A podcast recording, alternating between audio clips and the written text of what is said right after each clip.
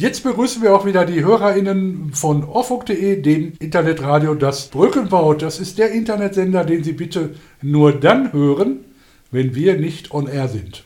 Zu Gast heute ist Manuela Kürpik. Ich habe sie eingeladen, nach längerem mal wieder, um uns zu berichten über das behindertenpolitische Netzwerk. Manuela, da jetzt eventuell auch auswärtige Menschen zuhören, die nicht in Dortmund leben, was verbirgt sich denn hinter diesem Begriff? Was ist das behindertenpolitische Netzwerk? Das BPN ist letztendlich so etwas wie in anderen Städten und Gemeinden der Behindertenbeirat in den Stadtverwaltungen.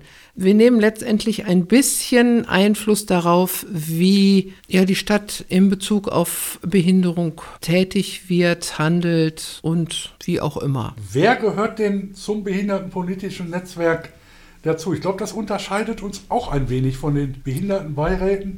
Das BPN ist relativ groß, so nach meiner Einschätzung. Ja, das stimmt. Die Stadt Dortmund ist ja nur auch nicht ganz so klein. Ne? Es sind insgesamt zehn ordentliche Mitglieder die benannt werden und es gibt auch noch zehn Vertreter. Und da gibt es aber einen Unterschied. Nicht immer können die Vertreter die ordentlichen Mitglieder auch wirklich vertreten. Wenn es zum Beispiel in Ausschusssitzungen geht, da kann nur das ordentliche Mitglied teilnehmen und es kann auch niemand anderes dafür benannt werden. Soll eventuell mal in nächster Zeit etwas verändert werden, was ich ziemlich sinnvoll fände, aber noch ist es so, wie es halt ist. Darf ich da nochmal nachfragen? Also, mhm. wenn ich das richtig verstanden habe, das Behindertenpolitische Netzwerk benennt bestimmte Mitglieder für bestimmte Ausschüsse zum Rat der Stadt. Ist das so richtig? Ja, nicht so ganz richtig. Also die Mitglieder im behindertenpolitischen Netzwerk insgesamt sind benannt von der Stadt und sie werden natürlich auf Empfehlung des bestehenden vorherigen Vorstandes des behindertenpolitischen Netzwerkes eingesetzt. Und diese Mitglieder können sich dann zu den einzelnen Ausschüssen melden. So kommt es dann auch ein bisschen auf Interesselage an und wo ja bin ich ansonsten ein bisschen tätig.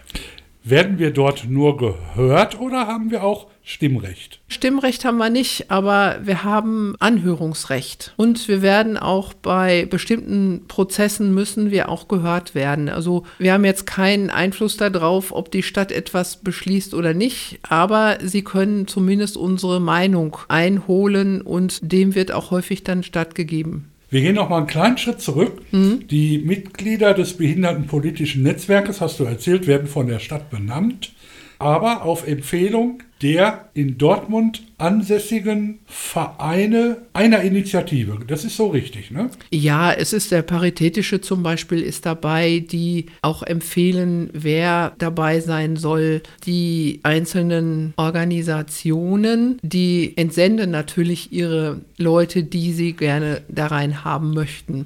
So wie ich zum Beispiel vom Blinden- und Sehbehindertenverein Dortmund entsandt werde. Außerdem schicken die Parteien auch Vertreter ins ins behindertenpolitische Netzwerk. Ja. Habe ich das so richtig verstanden? Ja, auf jeden Fall. Die sind auch bei den Sitzungen in der Regel dabei. Mit Stimmrecht im BPN, ist das auch richtig? Ja. Aber die haben nicht die Mehrheit, oder? Pflicht nein, nein, nein, nein, nein, nein, die haben nicht die Mehrheit. Jede Partei hat nur einen oder maximal zwei Vertreter da.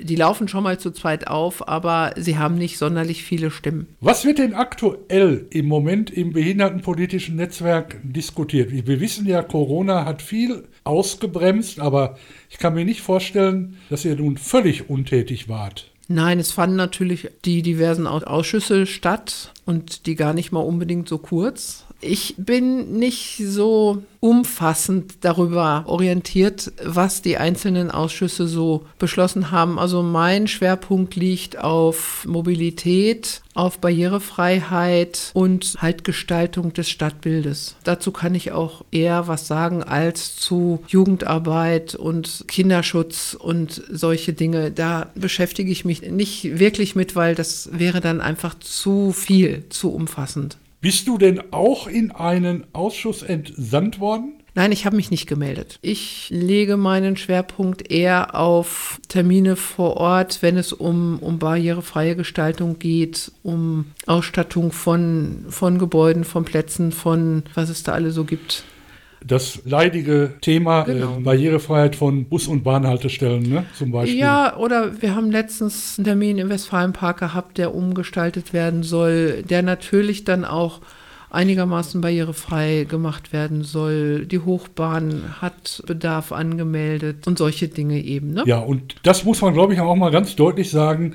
Das behindertenpolitische Netzwerk ist nicht verantwortlich für die mehr oder weniger lässlichen Sünden der Stadt von Fehlplanungen. Wir sorgen nur dafür, dass die Fehlplanung wenigstens barrierefrei ist. Ja, das ist richtig. Dadurch, dass wir aber wirklich mittlerweile auch zum Teil angesprochen werden müssen, hoffen wir mal, dass es nicht ganz so viele Fehlplanungen gibt. Also von der Vergangenheit wollen wir jetzt nicht reden, aber was die Zukunft angeht, ähm, hoffen wir mal, dass wir da einigermaßen Einfluss nehmen können und ein bisschen was zustande bringen, was dann auch letztendlich jedem hilft. Ich hatte da eher beispielsweise den Boulevard Kampfstraße im Hinterkopf, der ja eigentlich sehr, sehr umstritten ist, ob die angedachte Ausführung, so wie sie geplant ist, wirklich so sein muss oder ob man das nicht auch hätte anders gestalten können.